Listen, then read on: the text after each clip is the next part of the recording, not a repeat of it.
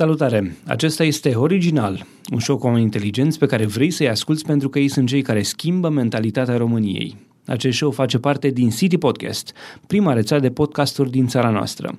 Eu sunt Adrian Boioglu și în episodul 31 l-am invitat pe Florin Frăsineanu, consultant pentru piața de retail din România.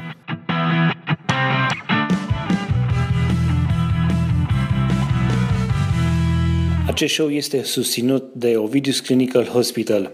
Mulțumim și Radio Dobrogea, dar și Radio Constanța pentru sprijinul de fiecare zi.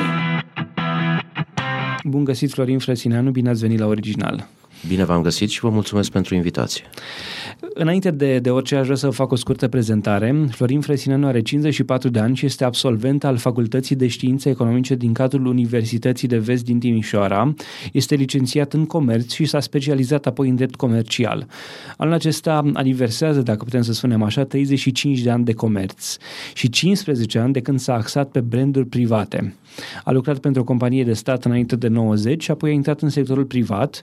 A avut diverse funcții de management în departamentele de vânzări și achiziții ale unor lanțuri de retaileri internaționali.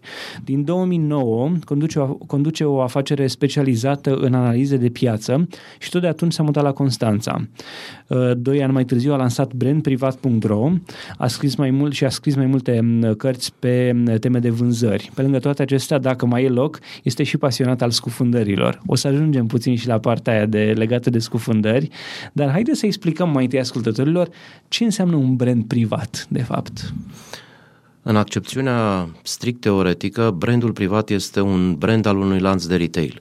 Cu alte cuvinte, retailerul este cel care deține drepturile asupra brandului respectiv și tot el trebuie sau ar trebui să facă uh, și acel caiet de sarcini. Cu alte cuvinte, cerințele uh, sau, uh, să spunem, criteriile pe care este construit brandul privat respectiv sunt făcute funcție de profilul consumatorului din fiecare lanț de retail. Brandul privat uh, poate fi găsit doar în lanțurile de retail respective, excepție făcând aici brandurile uh, lanțurilor uh, de tip cash and carry, gen Metro Selgros, care pot fi găsite ulterior și în alte magazine de genul mici revânzători din comerțul tradițional. Metro are Aro sau ce, ce, ce uh, Metro are mai multe uh, branduri. Pe partea de alimente, Aro, da, există. E poate cel mai cunoscut brand al lor. Este un brand de categoria întâia. Și aici uh, ne gândim la un brand care pune pe prim uh, criteriu de selecție prețul, calitatea trecând pe criteriul al doilea, are branduri de categoria a doua, gen Fine Life, Uh, și branduri care încep să tindă pe poziții superioare, categoria a treia cu poziționare spre premium, cum ar fi Horeca Select, un brand destinat uh, de regulă canalului Horeca. Um, sunteți omul care este căutat de lanțurile de retail atunci când își deschide, de exemplu, un nou magazin. Uh, cum pornește o astfel de discuție și um, cu ce anume îi ajutați pentru a-și face produsele mai apetisante, dacă să spunem așa, pentru clienți, mai interesante pentru clienți? Uh, paleta este destul de largă de discuție. Uh, sunt cazuri în care magazine, magazinele funcționează deja și, de exemplu, se dorește un rebranding al lor, o repoziționare a lor sau, cu alte cuvinte, sau poate o extindere a, a spațiului Putem de vânzare. să mergem și pe studii de caz. Dacă aveți ceva în minte recent, de exemplu, ceva ce ați făcut și dacă puteți să intrați în astfel de detalii, putem să um, discutăm despre ele. Am făcut recent un magazin, nu aș vrea însă să-i dau numele și nu, să nu mă înțelegeți greșit, nu pe ideea de publicitate ascunsă, nu. Uh, am nu făcut ne astfel... de asta pentru că suntem știu, pe online și nu ne reglementează CNL-ul. Nu. Uh, am făcut uh, recent un astfel de magazin în uh, zona Ardealului, un magazin care uh, a pornit pe extindere de spațiu. Practic, de la undeva un 800 de metri sala de vânzare, a ajuns la aproape un 2000.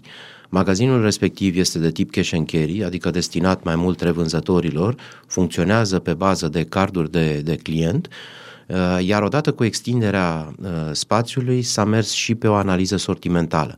Cu alte cuvinte, anumite produse care uh, nu erau funcționale sau care nu îndeplineau anumite criterii de performanță au fost eliminate din magazin în paralel cu listarea unor articole noi.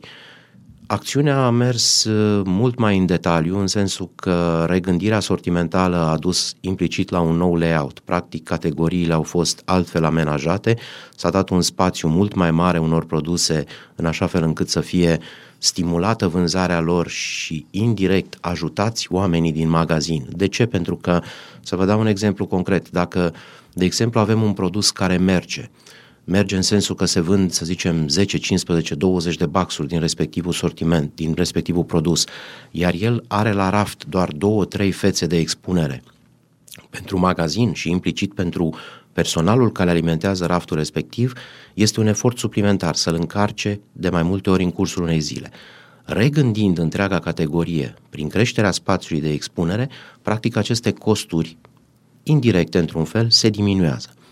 Deci cam pe aici se pot discuta uh, anumite proiecte legate de mm, ceea ce înseamnă colaborarea cu lanțurile de retail sau cu Atunci când locale. intrați într-o discuție cu ei, um, ca să înțelegem și ca să înțeleg și eu și ascultătorii până la urmă, uh, mergeți și stați, studiați acolo, eu știu, comportamentul angajaților, al cumpărătorilor pe o perioadă îndelungată, vă dau ei toate aceste date? Cum, cum procedați de fapt? Um, merg în ideea în care inițial studiez și piața respectivă cu alte cuvinte, cu concurența din zonă. Și când spun concurență, nu mă refer doar la lanțurile internaționale.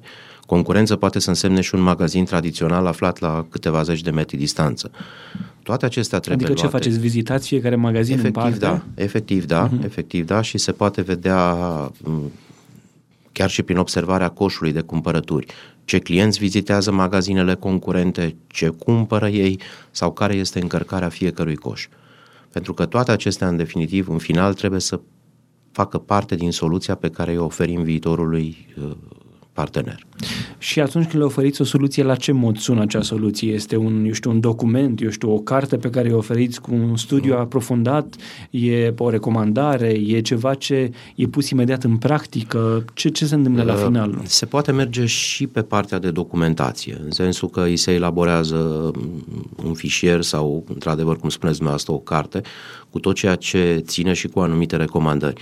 Se poate însă merge și pe partea practică, în care uh, mă implic și ne implicăm direct în implementarea soluțiilor respective, uh, ceea ce poate dura câteva luni. Cazul de care vă povesteam a durat implementarea lui practică aproape trei luni trei luni. E momentul care la care am discutat noi să ne întâlnim să înregistrăm această emisiune și mi-a spus trebuie să plec undeva în țară. Și exact. n-am reușit să înregistrăm tocmai pentru că erați plecat în exact. țară în această perioadă. Exact. Și dată fiind și implicarea în proiectul respectiv, nu am putut, am fost obligat practic să rămân într-un fel spus pe loc și să mă dedic exclusiv proiectului respectiv. Dar în final se pare că lucrurile au fost ok, lumea a fost mulțumită, iar proiectul deja funcționează și rezultatele sunt bune. În momentul în care terminați cu un astfel de magazin, modelul este preluat și, eu știu, multiplicat în zonă sau fiecare studiu uh, are aplicabilitate doar la un singur magazin și atât? Uh, soluțiile pe care le ofer sunt de regulă personalizate. Uh, nu exclud însă, pentru că suntem uh, și la noi treaba asta este deja un fel de sport național, copiem tot ce prindem. S-ar putea însă ca anumite lucruri copiate să nu aibă efectul scontat, dar ele se copiază. Dați-mi, dați-mi câteva exemple, adică ce încearcă lumea, să copieze, eu știu, așezarea pe raft sau... Încercați, de exemplu, să intrați într-un magazin mic, un magazin de comerț tradițional și o să vedeți că până și genul în care își, își structurează anumite categorii urmărește modelul lanțurilor internaționale de retail. Deci sunt anumite lucruri pe care indirect micii comercianți le preiau, unii dintre ei preluând aceste modele au la un moment dat senzația că le știu pe toate. Și, și nu prea le știu. Uh, Asta înțeleg din lucruri, noastră. Când, sunt când... multe lucruri care pot fi îmbunătățite, într-adevăr, da.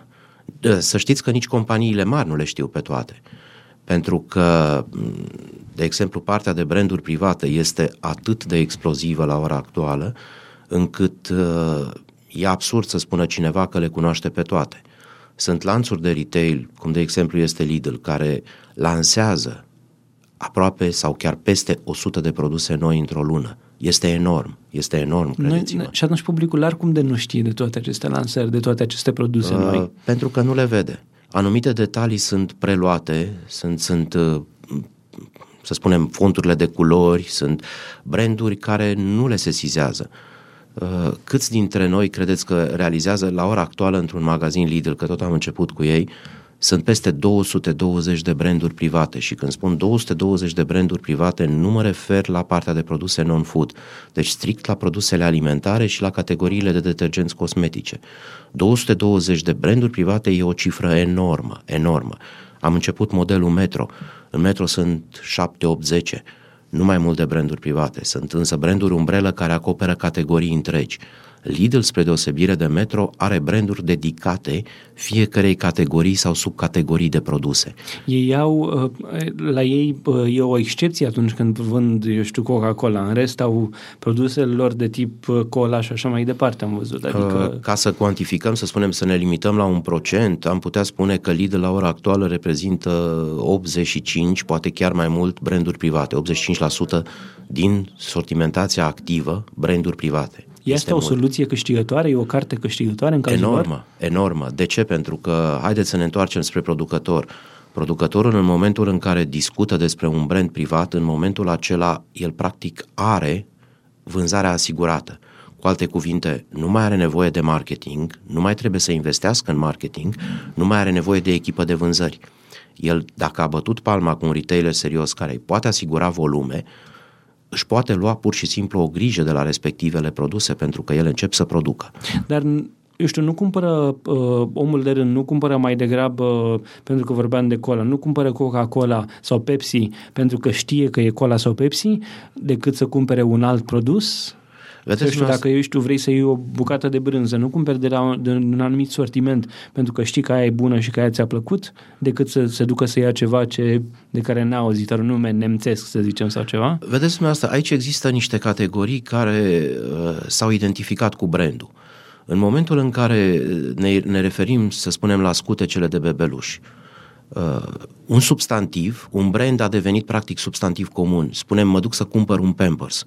Așa este. Uh, omul nu, nu, nu vrea să cumpere, poate, sau bugetul nu-i permite să cumpere un Pampers, dar el în momentul în care spune Pampers se referă la scutecul pentru copii. Sunt acele branduri care practic au reușit să se impună pe niște categorii. E Adidas, e și așa Exact. Exemplul dat de dumneavoastră cu Coca-Cola, da, este un exemplu. Și aici uh, aș putea spune altceva. Retailerii au pierdut pe mâna lor pentru că au investit foarte mult în uh, aceste branduri, indirect, fără să-și dea seama, acceptând bugetele de marketing care stau în spatele lor, timp în care și-au omorât practic propriile categorii, tăindu-și această armă pe care o au la dispoziția lor numită branduri private. Dacă e să punem în, în balanță rețeta unui, să spunem, unei băuturi carbogazoase de tip Coca-Cola, de tip cola, pardon, cum este Freeway, brandul mainstream al lui Lidl, cu Coca-Cola, să știți că diferențele sunt minime. Diferența de preț însă este enormă. Freeway-ul de la Lidl merge pe un 2,29, 2,49, în timp ce Coca-Cola se apropie de 5 lei, aproape dublu. Apropo de chestia asta, există mentalitatea, și asta vreau să lămuresc cu noastră, există mentalitatea, am auzit-o chiar și printre cunoscuți, um, că brandurile private ale diferitelor magazine sunt de fapt produse de calitate inferioară uh, care în mod normal nu ar fi cumpărate de clienți dacă nu ar fi într-un Lidl, de exemplu. Cât de mult adevăr sau, eu știu, neadevăr e în afirmația asta? Parțial adevărat. De ne ce? întoarcem la ceea ce vă spuneam la început. Există patru generații la ora actuală de branduri private. Generația de brand privat înseamnă implicit o asociere cu calitatea. Generația întâia înseamnă acele entry level, în care primează prețul.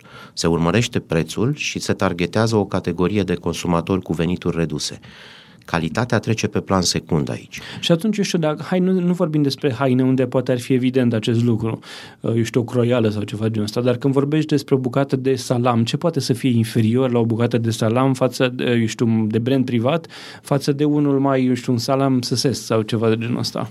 Uh, dacă ne referim din nou la brandurile entry level, diferența poate să fie enormă. Poate să fie procentul de carne, poate să fie ingredientele din interior, șorici, slănină, pot să fie euri foarte multe, monoglutamatul acela periculos care generează senzația aceea de, de sațietate, îți stimulează gusturile și așa mai departe.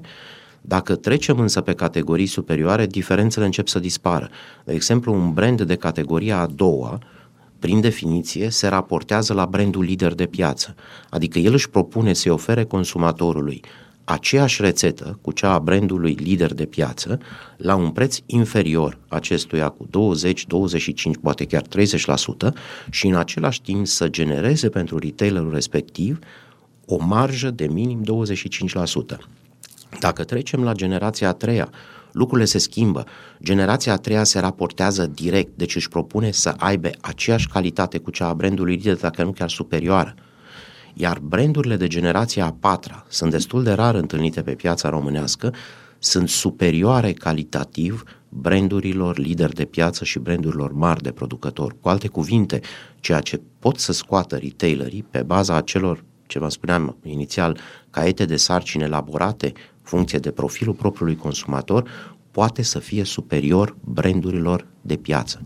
Cum știe clientul obișnuit că ăla e un salam de categoria a doua sau a treia, adică ceva mai bun, egal sau mai bun decât un brand cunoscut? Prețul poate să fie un indicator, nu este însă singurul, se poate uita pe etichetă. La ora... E notat pe undeva? E, au un însemn special? Eu știu uh, aceste nu, produse? așa ceva nu există. Doar dacă știe neapărat brandurile respective, ceea ce ar fi poate prea mult să-i cerem unui consumator, dar poate să vadă pe rețetă prezența unor euri, să spunem, periculoase poate să fie un indicator că nu este ok. Uh, prezența unor uh, detalii neînsoțite de anumite cifre sau procente poate să fie un alt indicator. Genul de ingrediente, uh, carne de porc, slănină, șorici, nici unde nu apare un procent. Sunt primele trei ingrediente. Compoziția poate să fie pe total, acestea trei poate să ajungă la un 90%. Carnea de porc însă poate să fie în procent de 70% cu 20 sau cu 10-10, la fel de bine cum carnea de porc, principalul ingredient, poate să fie doar 30%. Faptul că nu sunt precizate aceste detalii îți arată că există deja un produs de rang inferior. Uitați deci atunci când, când, este, când sunt precizate înseamnă că e o calitate superioară, să înțelegem? Înseamnă că e o calitate superioară acolo, da.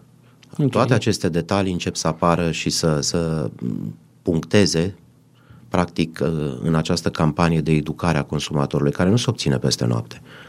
Aduceți-vă aminte de campania pe care a lansat-o Caroli cu peste acum, peste 80% carne. De ce acum? De ce s-a inventat abia acum roata? Uh, lucrurile acestea există în vest de ani de zile. Tesco, de exemplu, are linii de mezeluri în care îți spune 100% carne sau uh, salam obținut pentru 100 de grame de salam s-au folosit 150-160 de grame de, de carne. De ce? Pentru că, practic, în procesul, procesul de uscare, de maturare, carnea respectivă și-a redus încet, încet greutatea, iar în final a rezultat produsul acela premium. Tot Tesco în Anglia îți spune mezeluri fără apă. La noi, vedeți, apa există în, în produs. Și ca să vin pe ceea ce spuneați dumneavoastră legat de haine, uh, Câți consumatori credeți că știu că la ora actuală un brand precum Zara este 100% brand privat? Zara este un exemplu pe plan mondial extraordinar, un exemplu de, de replicare aproape automată a unor noutăți apărute oriunde în lume. Dacă, de exemplu, Știu în Asia, povestea, am, am studiat povestea lor. Da. Dacă, de exemplu, în Asia apare un fermoar mai altfel sau un nasture mai altfel, în maxim 30 de zile, el se regăsește sub un produs similar la Zara. Avantajul Zara e faptul că mută stocuri masive de, de produse foarte repede peste tot în lume. Ăsta e marele lor avantaj. Și nu, nu investesc în cercetare pentru că în ghilimele le fură, dacă putem spune așa, de la alții ideile. Și atunci un, au un alt brand cunoscut pe piața românească deja și destul de îndrăgit se pare de români este Ikea. Ikea este brand privat. Ikea este în totalitate brand privat cu excepția poate ce găsiți la intrare la magazinul acela, găsiți o apă sau un suc care sunt branduri de producători. Inclusiv chifteluțele sunt branduri. Inclusiv chifteluțele, da, corect, sunt făcute pentru ei, da.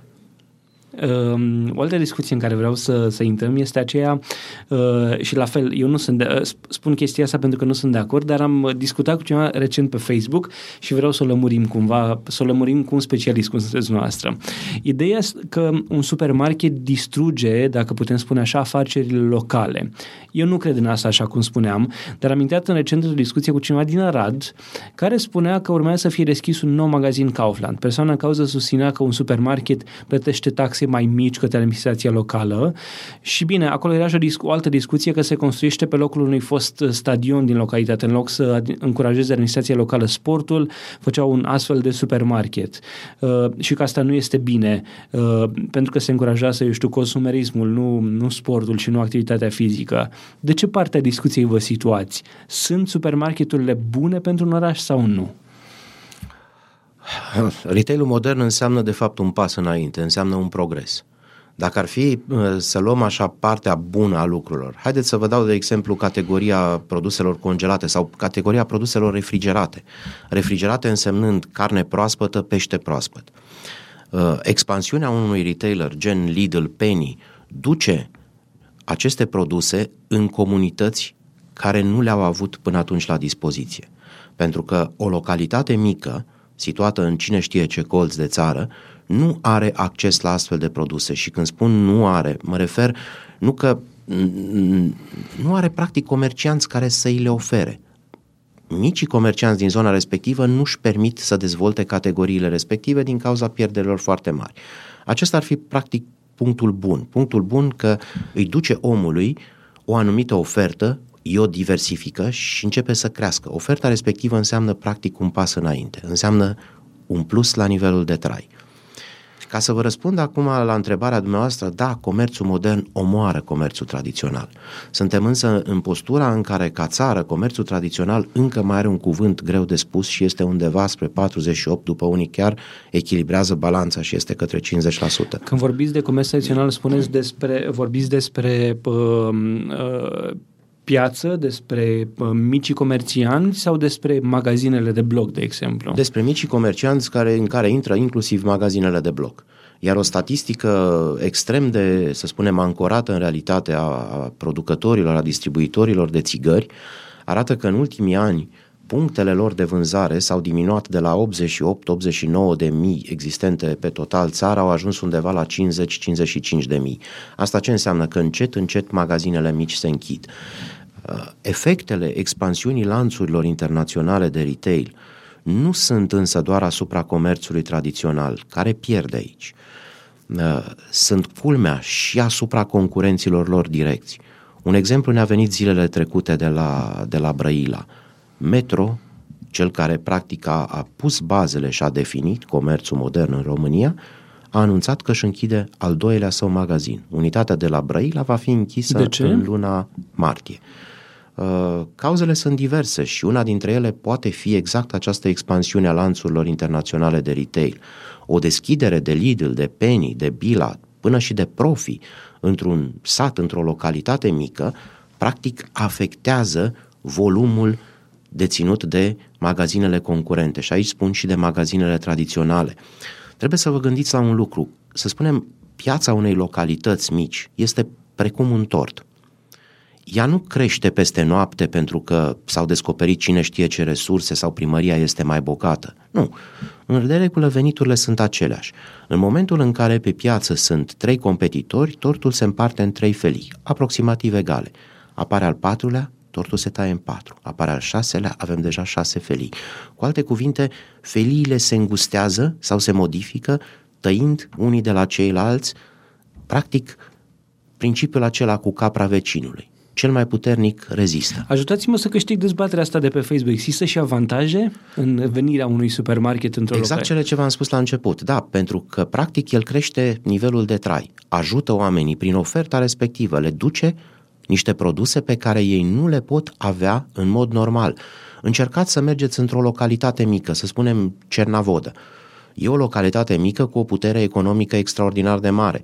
Ce găsiți acolo? Găsiți o bila și un penny faceți abstracție de Bila și de Penny și încercați să mergeți în uh, zonă, în magazinele tradiționale de acolo și să vedeți unde găsiți un pui proaspăt, pui proaspăt, unde găsiți fructe, chiar și fructe exotice. Să nu mă înțelegeți greșit, nu, nu militez pentru ideea că magazinele trebuie să fie neapărat de fructe exotice, dar la un moment dat poate chiar simți nevoia să-i oferi copilului sau să ai în familie ceva deosebit. Da, vrei o lămâie, nu vrei un suc de un Hela sau cum se Exact. cheamă. Nu vrei un suc de portocale, nu vrei o Fanta, vrei un, o portocale din care să-ți faci tu suc de Exact. portocale acasă. Ori, vedeți, nu discutăm aspectul preț. Și aici este de, se poate, subiectul e extrem de vast, că există într-adevăr acele diferențe de prețuri, dar practic prin oferta sortimentală pe care lanțurile internaționale o pun la dispoziția comunităților mici, le ajută să iasă puțin înainte, să încerce o cu totul altă diferențiere. Și atunci dacă magazinele mici, eu știu, falimentează din, din cauza unui supermarket, uh, uh, e un avantaj ăsta? E un dezavantaj? Pen- pentru consumator mă refer. Uh, Pentru consumatori este un dezavantaj, să știți. uh, Vorbim din ce în ce mai des se aude ideea aceasta că Bucureștiul începe să devină o piață mega imaj. Uh, Care poate să fie primul avantaj negativ în treaba asta? Haideți să vă întreb altceva. Intrați într-o benzinărie, uh, cunoașteți deja să spunem layout-ul, cunoașteți organizarea, aveți benzinăria preferată, mulți nu se mai uită la preț, mulți nu se mai uită la prețul de la raft la produsele din magazinul, din benzinărie, merg și le cumpără. O piață dominată de un singur lanț de retail sau o piață pe care un retailer își face legea, poate să fie o piață subordonată retailerului respectiv prin politica sa de prețuri. Pe de altă parte, concentrarea lanțurilor de retail spre care ne îndreptăm, Vorbim deja de un Kaufland care cu siguranță la finalul lui 2014 a depășit pragul de 2 miliarde de euro. Este mult. Îl duce undeva încet, încet spre un 20-20% din cotă din piață totală a României. În momentul în care Kaufland, alături de Lidl, pentru că sunt din aceeași familie, fac legea, în momentul acela își impun practic propriile prețuri și se întorc asupra producătorului, creând un element de presiune. Gândiți-vă, de exemplu, Elveția. Elveția este o piață dominată la ora actuală, 67-70% sunt branduri private. Vă imaginați ce înseamnă un producător acolo care pierde un contract de brand privat? Teoretic s-ar putea sinucide în secunda 2, pentru că nu mai are șanse să intre pe piața respectivă. Asta înseamnă monopolul, asta înseamnă dominația. Nu sunt însă singurele pierderi. Primăriile locale pierd. Primăriile locale trăiesc și prin taxele pe care le culeg, le, le colectează de la micile magazine. Deschiderea unui Kaufland la Arad, cum spuneați, lasă puțin bani în bugetul primăriei locale. Vorbim aici de acea taxă pe teren. Plătesc ei mai puțin decât, eu știu, nu, alții? nu, tax, e sistemul de colectare a taxelor în România. Practic, taxele pe care el le generează, uh, impozitele pe produsele vândute și așa mai departe, se strâng centralizat la sediul firmei. Sediul este în București. Kaufland varsă bani în București. Deci Loc- nu, nu plătește nimic la, la administrația locală? Uh, plătește foarte puțin. Plătește acea taxă pe teren, plătește eventual ceva legat de curățenia zonei, m, poate o taxă pe reclamă și așa mai departe. Sumele sunt însă mult mai mici. Pe măsură ce comercianții tradiționali care pompează practic marile sume în bugetele primăriilor locale încep să închidă, primăriile locale vor avea în timp o și atunci, problemă. și atunci cum, eu știu, ar fi bine ca primăriile să nu accepte astfel de, de propuneri de deschidere de magazine Nu se noi? poate. Treaba asta nu se poate. E o lege a pieței, o piață liberă, practic. Se merge pe legea cererii și a ofertei. Nu poți să-i îngrădești unui om dreptul să, să crească. Da, poate să fie un filtru însă prin uh, poziționarea anumitor magazine. Dacă Adică ne uităm... să-i trimiți undeva la marginea orașului Exact, sau... exact, exact. Modul în care, și acesta este un lucru. Haideți să luăm exemplu, suntem în Constanța, da? exemplul local. Uh, și să spunem acea zonă Tomistrei. Avem un city, park, în care este practic o cora. Peste drum este un Lidl. Lângă el trăiește foarte bine un alfabeta. Lângă el, la doi pași, este un profi, puțin mai încolo este un mega imaj. Dacă mergem înspre Dacia, întâlnim o Bila. Dacă ne întoarcem în partea opusă, avem vreo două, trei magazine mega imaj ascunse printre blocuri cu shop and go. Gândiți-vă zona Cireșica, unde sunt practic două Carrefour Market, aproape unul lângă altul, cu un mega imaj și un profi, iar la alte 100-200 de metri mai încolo mai este și un penny. Este o concentrare, este un gen de cluster în retail mai rar întâlnit în piața românească. Gândiți-vă câte branduri sunt acolo. Toate își dispută piața locală, toate încearcă să-și atragă consumatorul prin ce? Prin oferte, prin prețuri și așa mai departe. Și atunci prin ce îl atrag? Prin proximitate, oare? Uh, unii se îndreaptă spre proximitate, pentru că în momentul în care te-ai obișnuit cu un, un anumit stil, cu un anumit uh, magazin preferat, greu te îndrepți spre altul. Așa este. Eu îmi fac cumpărăturile doar de la un anumit supermarket. Eu merg la Carrefour, de exemplu, în situația mea, merg la Carrefour, pentru că acolo știu, am ajuns chiar să știu unde sunt produsele, ce prețuri au avut acum două săptămâni, dacă a, a crescut sau nu, dacă oferta e într-adevăr ofertă sau nu și așa mai departe. Le cunosc produsele, chiar și cele priva, de brand privat și sunt mulțumit de ele. Chiar dacă e drumul mai, mai lung de acasă până acolo, merg și îmi fac cumpărăturile de ei. Nu, nu le fac o reclamă, ci am descoperit că acolo pot să găsesc uh, tot ce am nevoie, uh, le știu unde sunt și simt că fac cumpărăturile mai repede și mai bine și sunt mulțumit de produse. Vedeți, aici marele semn de întrebare este asupra uh, a ceea ce dumneavoastră definiți prin nevoie. Nevoia dumneavoastră cu siguranță este de, diferită de nevoia Absolut, altuia. absolut. Uh, toți avem nevoi diferite. Pe de altă parte, este și, e un lucru bun aceasta să ai retailerul preferat, pentru că economisești în definitiv timp te duci direct la raft, știi într-adevăr despre ce este vorba. Când l-au re- remodelat magazinul, l-am avut un, un șoc, pentru că m-am dus acolo și nu mai știam unde e, nimic nu mai știam unde e, cum le-au reașezat, cum le-au... În același timp, însă, să știți, uh, limitează foarte mult inovația. Pentru că, să luăm de exemplu o categorie populară a brânzeturilor. Vorbim de o telemea. Câte feluri de telemea ați observat în piață? Telemea de vacă, telemea de oaie, telemea de capră, rar găsiți o telemea de, de bivoliță. Mai putem continua? De obicei vreau să vă spun că atunci când e vorba de carne și brânzeturi, nici nu, nici nu le iau de la Carrefour.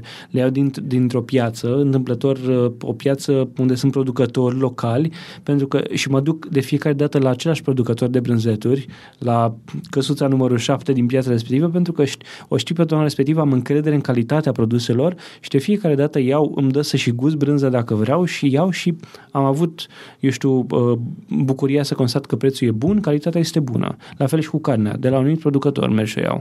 Nu iau de la supermarket, decât foarte, foarte rar. De acolo iau mai degrabă, eu știu, uh, chestii prelucrate, un salam, un Kaiser și, eu știu, alte, alte chestii de genul ăsta. Nu vă contrazic aici, e dreptul dumneavoastră ca și consumator, dar uh, genul de abordare limitează inovația, practic. De ce vă spun asta? Pentru că la ora actuală, poate pe undeva și pe fondul crizei economice prin care am trecut, lanțurile de retail și producătorii încep să ezite tot mai mult în a inova.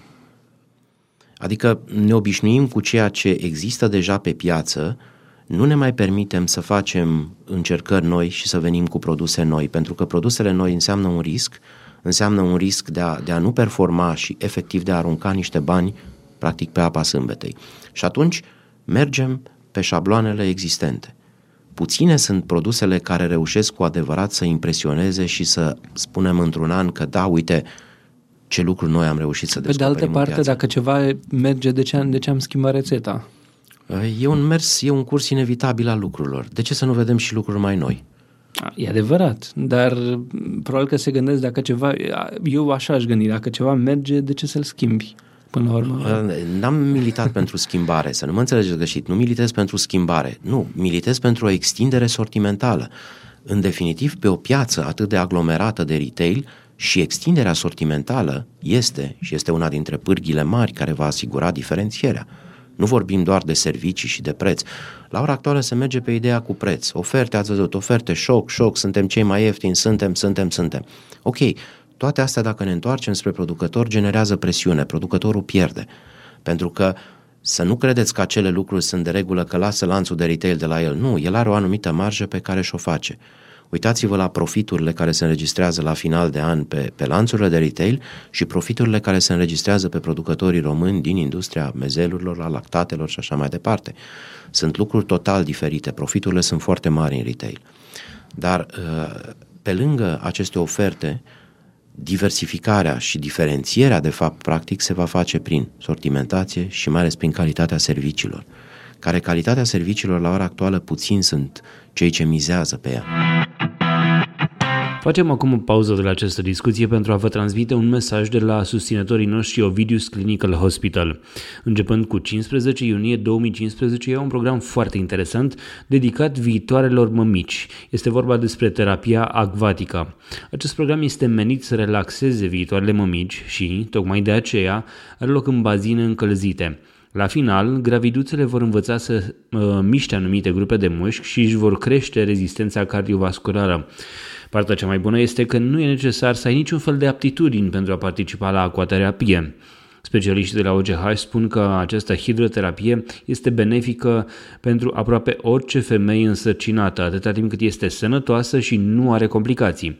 Pe de altă parte, femeile care nu sunt însărcinate, dar vor să-și mențină corpul sănătos în pregătirea unei sarcini, pot și ele să participe. La Ovidis Clinical Hospital, gravidele pot beneficia de consulturi ecografice și ginecologice. Doctorul Carmen Ciufu, medic primar radiologiei și imagistică la OGH, recomandă trei ecografii pe durata sarcinii, morfologia fetală de trimestrul 1 între 11 și 14 săptămâni, morfologia de trimestrul 2 între 20 și 24 de săptămâni și cea de trimestrul 3 între 30 și 34 de săptămâni. Dar revenind la programul acvatic pentru gravide de la Ovidius Clinical Hospital, acesta are loc, așa cum vă spuneam, începând cu 15 iunie, iar informații suplimentare poți uh, afla de pe site-ul www.ovidius-ch.ro sau la telefon 0241 480 401.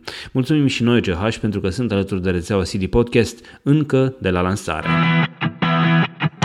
Ce surprize pozitive sau negative ați întâlnit când ați cumpărat și ați comparat astfel de produse. Uh, s-a întâmplat, eu știu, să găsiți un produs mai bun și mai, uh, din toate punctele de vedere, față de o marcă, eu știu, destul de cunoscută? Uh, există astfel de cazuri. Le putem întâlni, să spunem, o categorie, ca să terminăm discuția cu carne și brânză și lapte, o categorie interesantă este cea a produselor din ciocolată. Brandurile private uh, la ora actuală vin foarte puternic în întâmpinarea consumatorului cu niște noțiuni noi. Uitați-vă, de exemplu, la masa de cacao. Sunt multe produse pentru care masa de cacao din componența rețetei este superioară masei de cacao deținută de o ciocolată precum Milka. Vorbim de abordări interesante, de abordări de gen fair trade, adică retailerul și-a găsit o, o sursă de aprovizionare cu cacao din țări ale lumii a treia. Fair trade înseamnă un preț corect, un preț pe care retailerul îl plătește în mod conștient mai mare, în așa fel încât banii respectivi să poată fi folosiți de comunitățile locale în dezvoltarea lor, în proiecte sociale și așa mai departe. Aplicarea siglei fair trade pe produsele respective este și o atenționare pentru consumator că da, prețul este puțin mai mare, dar tocmai din acest moment, din acest motiv, că banii se duc spre comunitățile locale și practic îi ajutăm social să facă ceva. Asta îți garantează că și produsul este mai bun, calitatea lui este mai este bună? Este o abordare diferită categoric, da. Uitați-vă la acea certificare FSC, Forest uh, Stewardship Council, care uh, e o for, uh, certificare aplicată pe produsele provenite din masa lemnoasă. Înseamnă ce? Că undeva în amonte, masa lemnoasă folosită la cartonul respectiv ca materie primă a fost recoltată într-un mod conștient, logic, cu implicări în, adică s-a tăiat un copac, au fost plantați alții în locul respectiv, nu s-au tăiat decât anumiți copaci, nu s-au făcut defrișări și așa mai departe. E o, e o certificare care o începem să o întâlnim tot mai des pe piața românească, deși, surpriză, nu prea avem mulți producători certificați la nivel mondial sub uh, sigla FSC. Dar ca să închei ceea ce spuneați dumneavoastră, da, există astfel de produse mult mai bune sub, uh, sub brandurile lanțurilor de retail. Dați câteva exemple, puteți să dați câteva exemple. Uh, ce vă vine în minte acum, de da, exemplu? Uh, v-am spus, pe variantele de ciocolată există și aici puteți găsi lucruri interesante, chiar și la Lidl, unde uh, au niște napolitane excelente cu alune prin, nu știu cum se cheamă, îmi scap acum numele. Dar uh, știți de ce sunt excelente? Pentru că Lidl undeva are două sau trei fabrici proprii în Germania. Fabrici Aha. proprii înseamnă fabricile lui care produc numai sub brandurile lui private. Eu în, în urmă cu vreo, nu știu, să zic că sunt vreo 6-7 ani, am fost în Germania și am luat de acolo ciocolată Ritter Sport. Okay. E bine, la momentul respectiv în România nu găseai așa ceva decât în aeroport sau în magazinul de duty free din port. Prima dată am văzut-o la Lidl și mi-a plăcut foarte mult și am cumpărat-o mult timp de la ei, după care mi-am dat seama că luam proporții de la toată ciocolată Ritter Sport și am început să nu mai iau.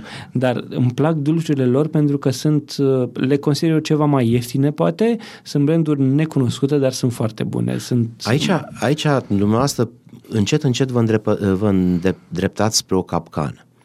Uh, Lidl, ca orice retailer, își susține originile. Ritter Sport este un brand german Uitați-vă, apropo de ceea ce vă spuneam, procentul de branduri private din Lidl și procentul de branduri internaționale existent. Uitați-vă câte din produsele sub branduri internaționale pe care le vedeți sunt branduri germane. Veți găsi o cafea Jacobs, veți găsi niște lucruri, veți găsi un Milka acolo, sunt branduri germane. În momentul în care le listează în magazinele lui, le listează conștient, pentru că Aha. automat banii respectivi se întorc în țara lui de origine, își ajută economia. Noi nu prea știm să facem treaba asta. Noi suntem pe principiu să moară și capra vecin. Există și uh, branduri, uh, eu știu, magazine, lanțuri de magazine românești? Dumnezeu, le avem trei exemple în Constanța. Sunt lanțuri locale, da, e adevărat, n-au ajuns la nivel internațional. Ce, mă, ceva, ceva care e la nivel național măcar. Uh, la nivel național există, din punctul meu de vedere, poate cel mai interesant exemplu este al Unicarmului. Unicarmul, companie producătoare a intrat pe piață ca un producător de mezeluri, iar în timp și-a construit propria rețea de magazine care acum ajunge undeva către 100 de magazine. În Constanța nu am văzut așa ceva. Uh, în Constanța era la un moment dat, dacă nu mă înșel, un magazin Unicarm, dar destul de, de subțire. Și de ce vă spun destul de subțire? Unicarmul e un model unic în piața noastră. Poate fi comparat cu mușchetarii. Mușchetarii uh, francezi, acei Le Musketer care au fost în România până mai ieri cu Interexul. Interexul, magazinul de la kilometru 4-5 care a dat faliment. Uh, modelul din spatele lor este că își susțin practic o mare parte din sortimentație prin fabricile proprii. Unicarmul a pornit ca un producător de mezeluri și a deschis între timp o fabrică de produse lactate, iar dacă intrați în magazinele lui din Ardeal, o să vedeți că branduri precum Danone, Müller nu prea există la raft pentru că reușește să acopere prin producția proprie tot ceea ce are omul nevoie acolo și a construit fabrică de, de panificație, are propria lui pâine sub brandurile lui și a construit fabrică de conserve, conserve de carne, conserve de legume și mai nou are și fabrică de înghețată. Vă dați seama ce gamă diversă își acoperă practic compania respectivă prin brandurile proprii. A mai fost apoi, uh, și spun a mai fost pentru că la ora actuală e în decădere, uh, exemplu succes. Succes uh, cei care au pornit de la Gorj și s-au întins și aveau la un moment dat vreo 200 de magazine în toată zona de sud a țării. Mai este exemplul preluat de la maghiari cu franciza de la CBA, genul de magazine mici. CBA-ul practic este inversul ABC-ului. Magazine locate în tot Ardealul care comercializează practic o gamă de produse aproape similară. La doi pași și brand românesc? Uh, la doi pași este un brand metro, este un brand Aha, dezvoltat de metro asta. în franciză, da? Uh, și îl găsiți, uh, modelul e mai bine reprezentat în Bulgaria, unde se apropie de 1000 de magazine, în Polonia se apropie de 3000 de magazine. În, loc, în localitatea în care stau eu, în apropiere de Constanța, sunt două astfel de magazine. Au fost, eu știu, producători, magazine locale care au fost transformate în la doi pași. Metro le oferă consultanță, le oferă sprijin. Cam astea sunt lucrurile văzute din afară. Nimic însă nu este gratuit. Și acolo Absolut. se duc niște bani și așa mai departe. Din punctul meu de vedere, e un mare semn de întrebare cât va rezista franciza aceasta în piață. Pentru că sunt, sunt anumite lucruri care nu funcționează bine și nu, când spun asta spun pe partea de aprovizionare mai mult. Este însă o altă bucătărie internă. În condițiile în care Metro are deja probleme și închide magazinele lui, uh, normal se pune întrebarea cât va mai rezista franciza sau cât va mai putea Metro să-și țină franciza respectivă. De ce? Franciza înseamnă și oameni. Metro, ca să gestioneze câteva sute de magazine, are nevoie de oameni, oameni care să meargă în teritoriu. Simplu fapt că îi oferă unui comerciant tradițional consiliere nu o poate face dintr-un birou la telefon. Omul trebuie să meargă, să vadă, să-i propună comerciantului soluții. Ori pentru asta Metro trebuie să-și asume niște costuri e mai greu deja. Și asta înseamnă că magazinul respectiv uh, va da faliment sau va ajunge să fie transformat nu, din nou nu, într-un magazin? Nu, uh, discutăm de lucruri diferite. Magazinul respectiv este o afacere. El doar are un brand în spate. Uh-huh. În momentul în care vrea să renunțe la brandul respectiv, o poate face. Rămâne pe forțe proprii, pe picioarele lui. Și la ora actuală, uitați-vă că genul acesta de franciză crește. Ceea ce vedeți în Constanța, de exemplu, ca Shop Go, sub brandul Shop Go, e franciza lui Mega. Mega Image și-a dezvoltat acest brand prin colaborare cu mici întreprinzători. Mega Image însă a făcut mai mult decât a făcut Metro, în sensul că a venit cu standardele proprii, le oferă cu totul și cu totul alte lucruri. E adevărat, le ia și alți bani, dar le oferă altceva. Haideți să vorbim de- și despre uh, produsele, eu știu, am observat un trend. Uh, la Lidl am observat eu, poate că asta pentru că merg mai mult la magazinele lor, printre altele. Uh, așa numitele produse de lux, sunt ele mai bune decât altele sau e doar ambalajul mai nu, sofisticat? categoric, sau... categoric sunt mai bune decât altele. Din Categoric. ce puncte de vedere? Abordarea este una de tip premium, adică încearcă să-i aducă omului, omului de rând uh, un produs premium la un preț accesibil. Ceea ce s-a întâmplat, de exemplu, anul trecut în Marea Britanie pe această gamă de produse premium, întâmplător, haideți să luăm brandul de lux, da, uh, soldată cu ascensiunea discounterilor din Marea Britanie, Aldi și Lidl prezenți acolo au început deja să aibă un cuvânt foarte greu pe piață. Subiectul de des- dispută a fost pe un simplu uh, homar. Lidl a venit cu un preț imbatabil, undeva în jur de 4 lire și 99, cu alte cuvinte sub 5 lire un homar. Pentru englezul de rând, pentru engleză din, din clasa mijlocie, genul acela că îi oferi omului o, un produs festiv pentru o masă de sărbătoare la un preț extraordinar de bun, poate să fie un mod puternic de a-l atrage ca și client. Iar genul acesta de abordări, pentru că vedeți, brandul de lux nu-l vedeți la Lidl pe tot timpul anului. Îl vedeți în jurul uh, sărbătorilor pascale și îl vedeți de, în zona, în perioada Crăciunului. Sunt produse pe care îi le oferă omului, de genul un, un fel de, de răsfăț, să spunem, culinar, mergi pe ideea că da, măcar acum de Crăciun îmi pot permite și așa ceva. Așa este, da. Exemplul produselor premium, ați spus de brandul Lidl, a fost preluat însă de alții. Anul trecut în premieră Bila a venit cu brandul lor premium, Bila Premium. Tot anul trecut în premieră a venit Kaufland cu Exquisite, un brand uh, gândit pe cu totul alte criterii, superior calitativ produselor de masă. Uh, a venit Penny. Penny la fel cu brandurile lor pe premium. Deci sunt niște, niște modele care încep să genereze, se formează un trend de consum și încerci să-i aduci omului anumite produse de lux. Acum, să nu vă gândiți la aceste branduri că ele sunt generatoare de volume. Nu, nici vorbă. Dacă acum mergem, de exemplu, în Kaufland, o să vedeți că undeva, într-o zonă a magazinului, mai există plasări cu produsele exchizit. Cu alte cuvinte, poziționarea aceasta pe, pe paliere de premium nu generează, repet, volume și atunci sunt doar cei care cumpără anumite lucruri. Retailerii sunt conștienți de treaba asta și nu își propun practic să genereze volume pe ele. Poate nici partea lor de câștig la final, dacă facem o, o analiză între ceea ce s-a investit în reclama pe brandul respectiv și ceea ce a produs brandul respectiv, nu este chiar 100% rentabilă. Dar atrage un alt tip de consumator. Îl faci să devină curios. Gustă un anumit produs, îl vede. Uh, un alt caz pe care vi-l pot spune, un alt exemplu, ne întoarcem din nou la brânzeturi, a fost o brânză de tip Gouda, făcută în Olanda, maturată undeva între 24-36 de luni. A fost un subiect de, să spunem în ghilimele, dispută între Lidl și Kaufland pe baza și pe baza prețurilor. A fost însă un produs calitativ superior. O brânză Gouda maturată la 24 de luni nu găsești peste tot în piață. Și atunci, da, subiectul sau motivul Crăciunului poate să fie așa ceva. Îmi permit și treaba asta. Ce sfaturi le dați consumatorilor în momentul în care trebuie să aleagă între branduri private ale diferitelor magazine? Cum ar putea să știe cineva dacă brandul privat al lui Lidl este mai bun decât brandul privat al lui Kaufland sau Bila sau alte... și cum ar putea să aleagă? Pe, pe ce criterii? Că nu e ca și cum ai putea să mergi în 10 magazine, să citezi 10 etichete și așa mai departe. Oh, e greu de spus aici și în primul rând mă întorc la acel criteriu al prețului, deși nu întotdeauna prețul reflectă cu adevărat valoarea. Sunt de multe ori cazuri în care prețul este chiar o capcană, este ridicat intenționat pe un anumit palier doar ca să-i creeze omului senzația că ar fi produsul respectiv cel adevărat. Eticheta, de, eticheta produsului rămâne un element. Omul trebuie să citească, să vadă ce există aici. O poate compara foarte simplu.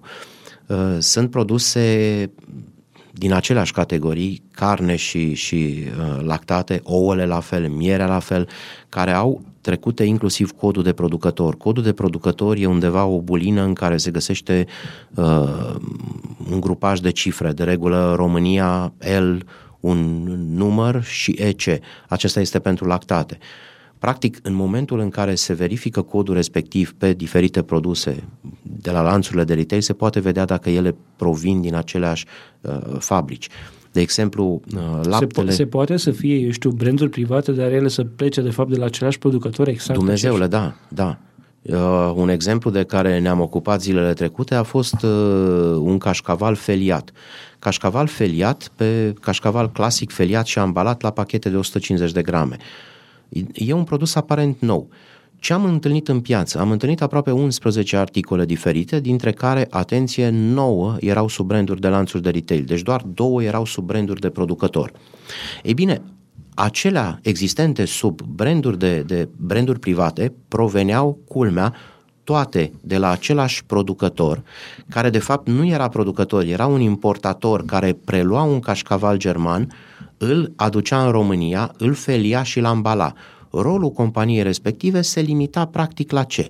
La feliere și ambalare. Cu alte cuvinte, pentru statul român, genul acesta de acțiune este, mm, să spunem, perdantă sumele care se varsă la bugetul de stat sunt minime. În același timp însă, prin presiunea prețului și prin volumele derulate, producătorul respectiv face o concurență, aș spune eu, neloială că, cu producătorul român. De ce? Pentru că ia un produs din Germania, subvenționat în cu totul și cu totul alte condiții de statul german, banii se duc spre Germania și practic acolo câștigă producătorul german de lactate, iar el prin prețul pe care îl propune pe piața românească omoară practic producția românească. O omoară. Și atunci, ca să uh, concluzionez la ce m-ați întrebat dumneavoastră, în cazul celor nouă produse similare, nu există diferențe. E practic același produs luat. Și prețurile era același? Uh, nu. Nu, nu, Dumnezeule, nu. Prețul este diferit. Uh, sunt însă lanțuri de retail care se bat pe primul preț și sunt interesante, uh, interesate de aceasta, sunt însă alții care preferă să ia produsul respectiv și să-și genereze marjă. Uh, nu am însă informația că acel produs a fost negociat la prețuri diferite. S-ar putea el, din fabrica respectivă, să fi plecat la același preț. Diferențele să fie date însă de lanțurile de retail în funcție de modul în care le-au poziționat sub brandurile proprii, de strategiile lor sau de profilul consumatorului. Deci e greu pentru un consumator să, să aleagă ceva, să știe că ai prețul cel mai bun sau calitatea cea mai bună pentru un anumit produs uh, din diferite magazine. E greu, nu imposibil, însă un lucru este clar, piața se schimbă. Ceea ce vă spuneam, acel ritm nebunesc de lansare cu peste 100 de produse în fiecare lună pe Lidl, multiplicați cu lanțurile de retail. E adevărat, nu toate au același ritm nebunesc de lansare, dar sunt produse care apar și apar și apar și la fel de bine cum apar, unele nu performează. Să nu vă gândiți că tot ceea ce este lansat într-o lună pe piață și rămâne acolo ani buni. Nu. Exemplul laptelui Doina, și a nufărului de tartran de la Farmec uh, e istorie deja. Sunt produse care au rezistat și care mai rezistă în piață, în ciuda faptului că au 40 de ani vechime, aproape în același ambalaje ca și la momentul lansării lor. Au, s-au ridicat fără marketing. Lanțurile de retail însă știu treaba asta și își schimbă produsele foarte repede. Le poziționează, le ascund sub diferite branduri, pentru că repet, sunt niște surse de odată de a atrage consumatori, de a se diferenția față de concurență, dar și de a genera profit. Uh, știu că e greu, dar dacă ar fi să dați o recomandare de, eu știu, o experiență pozitivă în privința brandurilor private, mă refer la preț, calitate, uh, de unde ar fi cel mai bine să cumpărăm? În momentul de față, poate se va schimba situația, dar în momentul de față, dacă vrei să cumperi produse sub brand privat, de unde e bine să um, Nu v-aș recomanda un lanț anume, sunt lucruri diferite în funcție de abordări dar uh, ca strategii, să spunem, de, de poziționare calitativă, uh, Kaufland are o strategie de poziționare calitativă bună. De exemplu, pe brandul lui ca clasic, dacă ați observat pe spatele ambalajului, e un fel de angajament de calitate al producătorului, în care spune, dacă nu ești mulțumit, îți dăm bani înapoi. E, un, e mare lucru. Adică, ă, practic, consumatorul poate oricând să se întoarcă, nu are nevoie de bon, pentru că nu, e clar... Nu știu dacă românul se va duce cu jumătate de cașcaval sau jumătate de iaurt înapoi. Vă asigur că nu se va duce. Vă asigur că nu se va duce și poate pentru asta, pe asta mizează și lanțurile de retail. Dar este un angajament de calitate. Unii nu-și permit să facă treaba asta. Deci, uh, brandul la ca clasic ar fi unul dintre Eu ele. mă și întreb dacă vine cineva cu jumătate de uh, uh, napolitan înapoi sau de ciocolată, ce, ce, ce spune? Trebuie să motivezi într-un fel sau altul? Trebuie să... Uh, m, pur și simplu poate să spună nu mi-a plăcut. Pe baza a ceea ce a scris retailerul acolo, dacă nu ești mulțumit de calitatea produsului, satisfacția e garantată, e suficient să spună nu mi-a plăcut. Și atunci ce e rezonabil? Te duci cu jumătate, te duci cu un sfert înapoi, te duci cu după ce ai luat o gură din ceva? Pare absurd, dar să știți, în, în țările vest-europene sunt consumatori care practică acest lucru. Nu mi-a Știu. plăcut. Nu mi-a plăcut. Noi nu ne cunoaștem încă Eu am stat în drepturile. Statele Unite șase ani și vedeam acolo, bine, acolo era o cu totul altă practică. Oameni care mergeau în... uh, Am mai vorbit chestia asta cu cineva într-un show anterior. Oameni care mergeau în Walmart, doamne care mergeau și cumpărau rochii, se duceau cu ele la o nuntă, la un eveniment în familie și pe aceea le returnau pentru că nu le-au plăcut. Deci la ei a trecut deja în zona de Dar nesimțire, dacă e să spunem să, așa. ș- să știți, se practică și la noi. Am văzut, am văzut cazuri similare și o, să- nu o să vă vină să credeți, pe mașinile de, uh, de roșii. Mașinile de, mă, de măcinat roșii sau mașinile de, de făcut cârnați. Care vine omul și o cumpără în decembrie, o folosește cât are nevoie, că și-a făcut Și o duce cârnați înapoi? acasă și o duce înapoi și spune că nu mai, nu mai vrea. Potrivit legii, lanțul respectiv de retail, dacă vine cu bonul și spune că nu mai vrea, în termen de 30 de zile, potrivit legii, trebuie să-i o schimbe. Da, exact cum ați spus, îți trebuie tupeu pentru asta, dar sunt unii care o practică. E o portiță care li, care li s-a oferit. Spuneați de Kaufland, mai sunt și alte exemple pozitive? Uh, Ce vă spuneam la început, Horeca Select de la Metro este un brand. Uh, Într-adevăr, însă, gramajele sunt adresate canalului Horeca, deci lumea aici nu trebuie să se aștepte la gramaj de genul 100 de grame pentru că nu-l prea va găsi. Lidl este un alt exemplu, dar la Lidl lucrurile sunt destul de, de ciudate, pentru că acolo, în multitudinea aceea de branduri, există branduri bune, există branduri care într-adevăr generează valoare adăugată și au calitate, la fel de bine cum există branduri care, să mă ierte Dumnezeu, dar nu dai doi bani pe ele. Deși, dacă ați observat, Lidl uh, s-a, românește spus, s-a împopoțonat recent cu titlul de furnizor al casei regale. Am Dacă ar, văzut și fi, chestia dacă asta. ar fi să iau anumite produse între, de la Lidl, mă îndoiesc că la ora actuală Casa Regală a României cumpără de la Lidl parizer cu 30% carne conținut și restul zgârciuri și slănină și șorici. Dar e o titulatură. Da, ne apropiem de final și nu vreau să, să încheiem până când nu vă întreb ceva despre brand, vreau să spuneți ceva despre brandprivat.ro. Ce poate să găsească cititorii acolo? Ce pot să găsească E o cititorii? platformă cu informații extrem de, de utile și de interesante. Uh, Gândiți-vă că noi aici am discutat câteva zeci de minute. În spatele la brandprivat.ro există practic o bază de date crescută deja în aproape 4 ani, 5 ani de, de existență. Îmi spuneați că e unic în Europa? Este un proiect la, care la ora actuală nu există în Europa. Uh, Din uh, ceea ce știu, există un proiect similar în Statele Unite, în Atalanta, dar este, să spunem așa, mai blând în abordare decât suntem noi, în sensul că prezintă doar partea bună a lucrurilor, nu și partea mai puțin bună a lucrurilor. Ce se poate vedea în spatele brandprivat.ro?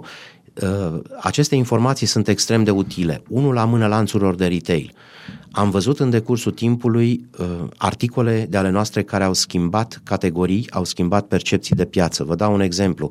În 2011 semnalam existența pe piața românească a unui singur articol sub brand privat, se întâmpla la Carrefour, uh, pentru Zacuscă. Zacusca este un produs care nu se întâlnesc marile branduri, gen cola și așa mai departe. Nu există bătaie pe preț, nu există bugete de marketing și așa mai departe. Ce s-a întâmplat de la momentul semnalării noastre? Piața a explodat.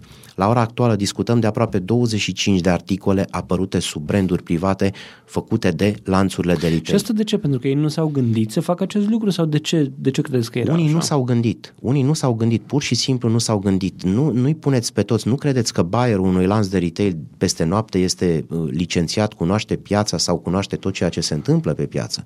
Un exemplu dramatic pentru noi a fost când am făcut o monitorizare pe piața pesmetului. La momentul respectiv, acum patru ani, existau patru articole pe smet în piață sub branduri private, trei venind, atenție, din Germania și unul din Belgia. Ce s-a întâmplat ulterior?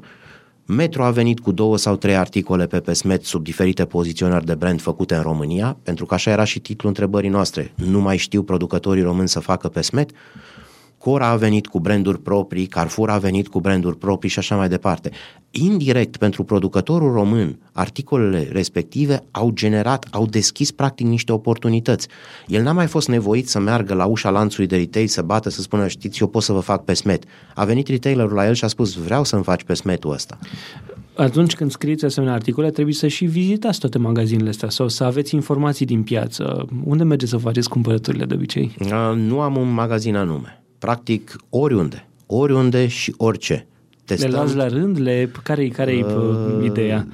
Da și nu. Prin rotație sau? Nu, pur și simplu monitorizăm întreaga piață. Deci, practic, prin uh, obiectul activității la ora actuală, avem anumite contracte în decurs de derulare cu di- diferiți producători care doresc să știe informații de piață și care doresc să știe pe categoriile lor de produse ce se întâmplă. Și atunci, practic, vizităm piața și tot ceea ce apare nou aducem la cunoștința producătorilor cu observațiile respective, unde sunt părțile bune, unde sunt părțile mai puțin bune și practic se creează, s-a creat în timp o bază de date. La ora actuală pot să o spun cu mândrie că am o bază de date care depășește undeva peste 70-80 de mii de fotografii de produse. E o colecție impresionantă. Este, să știți, este. Și sunt lucruri care sunt istorie deja de mult. S-au schimbat, au dispărut, nu mai există pe piață. Dar ele pot fi folosite în momentul în care încerci să, să urmărești și să înțelegi niște strategii ale lanțurilor de retail. Bun. Ultimele întrebări. Unde vă poate găsi lumea? Pe brandprivat.ro. Brandprivat.ro este o platformă extrem de interesantă și de, de utilă. Uh, există pagina de Facebook, care la fel tot pe brand privat poate fi. Dacă nu, în Constanța direct, sediul firmei apare pe partea de, de, de site, la rubrica de contact. Sunteți probabil și pe, nu știu, pe Facebook, pe rețele de socializare, aveți ceva... Uh, pe Facebook este, brand privat are pagină de Facebook și uh-huh. este o pagină, aș putea spune, extrem de funcțională pentru că acolo venim cu puțin mai multe informații Uh, decât ceea ce există pe site, în sensul că mai luăm și un fel, mai facem și un fel de selecție din presa internațională, cu tot ceea ce ține... Am observat asta, da. da. Bun, ultima întrebare, uh, o întrebare pe care o adresez tuturor invitaților. Ați vrea să-mi dați un exemplu de o persoană care schimbă mentalități în România? Mm, m-a impresionat foarte mult ceea ce a făcut uh, doamna Mădălina Petrencu. Doamna Mădălina Petrencu se ocupă tot în zona litoralului de partea de educație a copiilor. Okay. Uh, deține împreună cu soțul dânsei o trupă de teatru pentru copii, trupa Sufletel, iar lucrurile, ei, da. lucrurile care le fac uh, sunt cu adevărat impresionante. E un exemplu bun, o să încercăm să, să o găsim și să, să aducem în fața microfonului să ne povestească ce face. Vă mulțumesc foarte mult de participare, a fost o, un dialog foarte plăcut și, și am aflat o grămadă de chestii interesante, m-ați făcut curios. Bine, poate în afară microfonului să vorbim și o să-mi dați și câteva exemple de produse care merită cumpărate. Sau de ce nu? Haideți să ne spuneți, spuneți acum un produs sau două de brand privat care merită cumpărate neapărat. Nu știu, poate ceva de dulciuri, poate altceva, eu știu, de lactate sau mezeluri. Uh, haideți să ne întoarcem pe la lactate. Sunt uh, genul de produse pe care Mega Imajul le-a dezvoltat sub brandul lor Gustul Românești. E un brand cu tentă tradițională. A, Mega Image aici a, a schimbat într-un fel o, o abordare a bayerului român, adică bayerul nu a stat doar în magazin, în birou așteptând să vină producătorul, ci a ieșit în întâmpinarea lui. Și a găsit niște lucruri interesante. Le-a găsit în Dobrogea, veți găsi acolo articole unice, gen uh, iaurt din lapte de capră, lapte bătut din lapte de capră, din, din oaie, iaurt de bivoliță, uh, genul de brânzeturi interesante. Deci aici e o parte de plus valoare, care într-adevăr uh, ajută și producătorul local, pentru că această uh, colaborare cu lanțurile de retail pentru mulți e o provocare enormă nu au poate forța necesară, nu au logistica și ezită să colaboreze. Ori în momentul în care îi întinzi o mână, tu retailer, îi întinzi o mână producătorului respectiv, îl poți crește. Exemple sunt peste tot în lume de producători care au crescut cu niște lanțuri de retail și împreună au generat volume în timp. Se poate face și la noi. Se poate și ar trebui făcută, pentru că dacă ne uităm un pic, multe din produsele care vin, vin de afară vom spune că este un handicap și că nu ne ajută guvernul. Posibil. Aveți ocazia să, și poate să-i sfătuiți și poate o faceți. Care e răspunsul lor atunci când le spuneți faceți oamenilor așa ceva pentru că asta e o chestie bună? Vreau să vă întreb altceva. Câți dintre producătorii români credeți că sunt conștienți că din ianuarie 2007, de când s-au deschis granițele Uniunii Europene și suntem țară membra Uniunii Europene, pentru ei businessul nu se mai limitează la 20 de milioane de potențiali consumatori, ci se limitează dintr-o dată, s-a extins la 500 sau peste 500 de milioane. Asta este piața Uniunii Europene. Câți credeți că au realizat acum, la 8 ani de la intrarea în Uniunea Europeană, treaba asta și știu să facă? Uitați-vă ce se întâmplă că suntem într-o zonă apropiată de frontieră. Sunt firme din Bulgaria care traversează zi de zi frontiera și vin cu lapte, cu pâine, cu carne. Bucureștiul, să știți, este inundat de firme din Bulgaria, producători din Bulgaria care vin și oferă micilor comercianți tradiționali astfel de oportunități. Le aduc produsul practic în casă. E o chestie normală, e liberă. Se întâmplă pe frontiera de vest. Firme din Ungaria care vin aprovizionează magazine din Arad, magazine din Oradea. Se întâmplă magazine și invers, magazine românești mai puțin, sau firme din... Mai din... puțin, mai puțin. Noi ne gândim și sunt, sunt aici câteva exemple de producători care s-au orientat spre comunitățile de români din afară. Găsiți producători de mezeluri în diferite magazine tradiționale din Spania, din zona Milano, Italia, unde sunt mulți români. Dar ei merg acolo nu că și-ar fi dorit ei să testeze piața sau că și-au pus în strategia lor să intre acolo, ci pur și simplu românii de acolo i-au chemat și au zis am nevoie de produsele tale. Avem multe de învățat și ei au multe de învățat. Enorm, enorm. Vă mulțumesc foarte mult de participare. Așa cum spuneam, a fost, a fost o discuție instructivă și foarte interesantă și mă bucur că, că ați acceptat și că ne-am, ne-am întâlnit în sfârșit și am avut această discuție. Eu vă mulțumesc și vă doresc mult succes în activitate, la fel cum doresc tuturor românilor o viață cât mai bună și mult, mult succes și sănătate. Bun, acesta a fost episodul 31 din Original. Intră pe original.citypodcast.ro pentru informații și linkuri legate de el. Dacă ai întrebări pentru invitatul meu sau sugestii pentru acest show, poți să înscrii pe contact aruncitypodcast.ro. Până ne găsești pe citypodcast.ro sau pe Facebook. Original face parte din prima rețea de podcasturi din România. Poți să asculti și celelalte show-urile noastre pe site, în aplicația ta de uh, podcasturi preferată sau direct în iTunes. Eu sunt Adrian Boioglu și îți urez o zi mai bună!